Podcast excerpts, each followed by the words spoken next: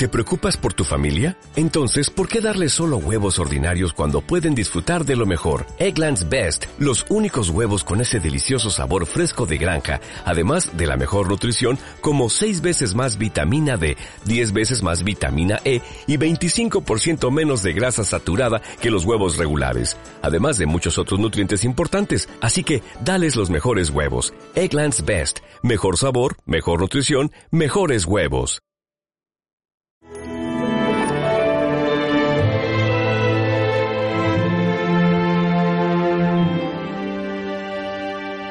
Trabajad no por el alimento que perece, sino por el que perdura hasta la vida eterna.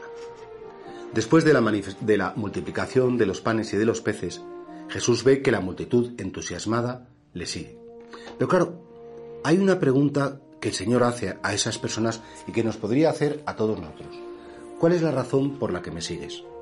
¿Me sigues porque te he resuelto un problema? ¿Me quieres porque cuando rezas y las cosas te salen bien, bueno, pues me lo quieres agradecer? Es decir, ¿Somos interesados en nuestro seguimiento de Cristo o realmente le seguimos porque en Él encontramos palabra de vida eterna, en Él encontramos eh, una, una razón, un sentido para la vida? Porque hay gente que es muy amiga de Dios cuando todo le va bien. Y hay gente que a lo mejor se enfría su relación con Dios o incluso se puede enfadar con, enfadar con Dios cuando no todo va bien, cuando las cosas cuestan más, son más difíciles, etc. Y por eso creo que hoy el Señor nos pregunta acerca de la rectitud de intención respecto a nuestro seguimiento. Hay un poema muy bonito, yo creo que todos lo conocemos, que dice, no me mueve mi Dios para quererte el cielo que me tienes prometido, ni me mueve el infierno tan temido para dejar por eso de ofenderte. ¿Cuáles son las razones por las cuales seguimos a Jesús? ¿Cuáles son las razones? ¿Realmente, Señor, mi relación contigo es interesada?